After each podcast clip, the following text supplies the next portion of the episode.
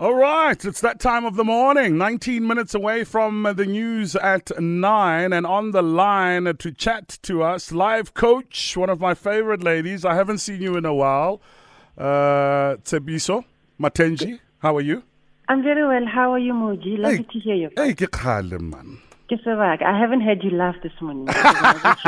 No, trust, no, trust me, I have laughed. Trust me, I've laughed. Trust me. With Pearl Morning, here. Doc. with, without a doubt, with Pearl here, without a doubt. All right, so morning, so Sam. today we're talking uh, because it was uh, Father's Day, and Yeah. uh, it's something that I can definitely relate to, and and um, uh, and, I, and I wonder if I've actually had this conversation with you and I've consulted with you uh, how absent fathers impact our adult relationships because I've got a feeling it definitely has impacted me because I, I have a sense and uh, because I've got a, a hectic temper Yeah. it could also stem from the fact that I've been just so angry without having a father in my life. Yeah. Yeah. yeah. Sure. And I can see how something like that could manifest. And I wonder as well, Doctor, just in terms of um, the girl child and the boy child, um, you know, how differently are they affected psychologically when, they, when their fathers are absent from their lives? So maybe let's start there. Um, what, what does a child need most from their father or from that father figure? Um, and I'm honestly going to try to break this down in as colloquial language as I possibly can. Mm-hmm. Uh, but one of the things that I have noticed with the kids and the adults that I see is that your father is like your Superman. They are Yes. there as your source of protection. And if you understand what Superman does, he's invincible. It just looks like whatever the issue that might be happening at home or at school, when you know your father is there, they are there to be able to provide a source of protection. But also they are there to support you. If you look at uh, families where father is present, even if it's uh, gr- with grand, additional uh, grandparents or other people in the family, when your father is there, they created that kind of, kind of balancing effect where Yeah. even if other people are against you, at least one parent can be able to support you. And if it's your father, it becomes that source of support. Whatever it is that you're going through, you know that somebody that has got your back that will always be there for you. But that is obviously if you're thinking about it from a perspective of a, of, of a normal or a typically developing or a well-adjusted family. Because you could easily have the direct opposite where a father is absent and as a result of that father not being there, somebody else steps up and, and becomes that stand-in father for you. But they provide a source of support, they provide a source of uh, protection, but they also provide a stabilizing factor where you've got somebody who's always in your corner.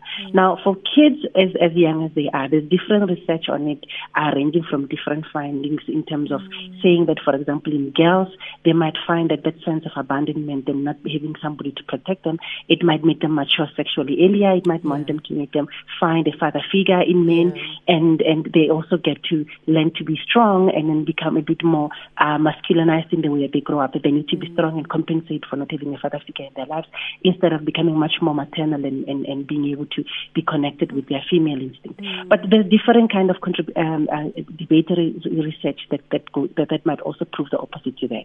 But the point is, when a child doesn't have a father, it affects them emotionally. It affects them in terms of their way they're growing up, but also the socioeconomic status of the family. If you remember that when when both parents are working, the household income actually gets higher. Yes. So what the child is able to access and how they're able to fit in into, into their peer group also it becomes defined by the household income. Mm. But when one parent is not present or when one parent is not able to, to, to afford to be there, it actually creates an impact on that child being able, for example, to have a mm. cell phone and be to show other people that I'm also part of the in cloud. Now, when you're thinking about boys and a lot of research, especially in the U.S., because of that's where a lot of men are, are, are incarcerated, you find that th- that has been researched a lot in terms of the impact on boys, that they become much more truant, and as Mo has just, uh, Moji has just mentioned now, that the, the, the increase in terms of toxic masculinity, uh, in terms of aggression, in terms of acting out behavior. But what we see is that you find kids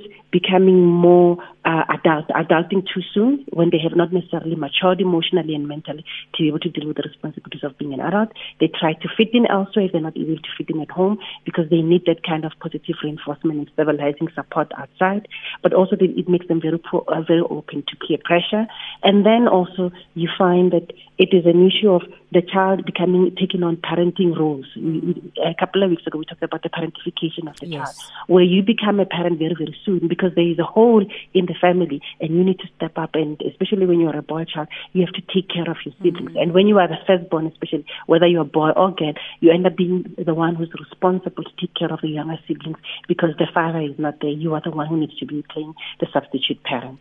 Sure. Mm. Doctor, so often we hear the term um, daddy issues being thrown around, um, which means, you know, um, whoever it is that we are engaging with or in a relationship with at the time has certain issues around not having uh, their fathers present. How do we support people who show signs of having daddy issues? Mm.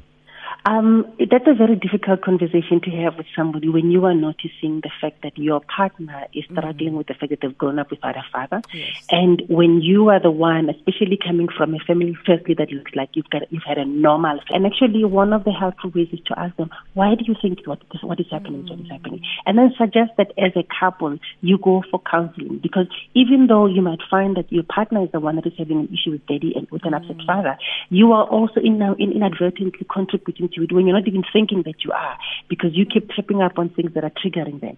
So consider going for couples uh, counseling so that you can also learn from each other in terms of how you might create that codependency. Mm. And then the third one is when you grow up with daddy issues, you you struggle to develop what is called positive interdependence, where you are able to be yourself and be comfortable with who you are, and then create the space for your partner to be who they are, live their truth, and then be able to detach from you when they need to, mm. and then connect with you and form a team with you when necessary. It doesn't mean that you need to be enmeshed in each other's identities and everything else that you are doing. So because you struggle with positive interdependence when you've had daddy issues, it becomes an issue of you need to grow, but then also you are trying to to grow towards a healthy way of relating. That's not necessarily always possible. You don't have the skills to be able to do it and it hasn't been modeled to you. So as a couple, it helps for you to go and learn that together and understand that it's a journey that might be two steps forward, five steps mm. back. It's an, it's an organic process that will take as long as it needs to.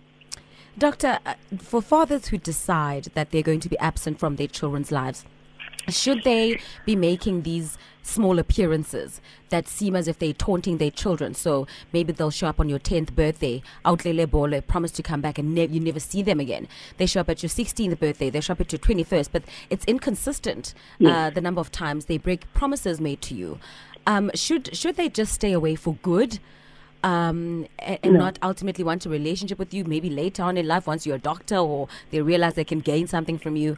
Or should is it or these small appearances do they help the child maybe connect to what, what does it do it is it is just as toxic for you to be completely absent mm-hmm. as it is for you to intermittently show up because sure. you are basically making the child build up a whole lot of uh, energy and excitement and yeah, hope and yeah. faith that my dad is back, and then only to disappoint them.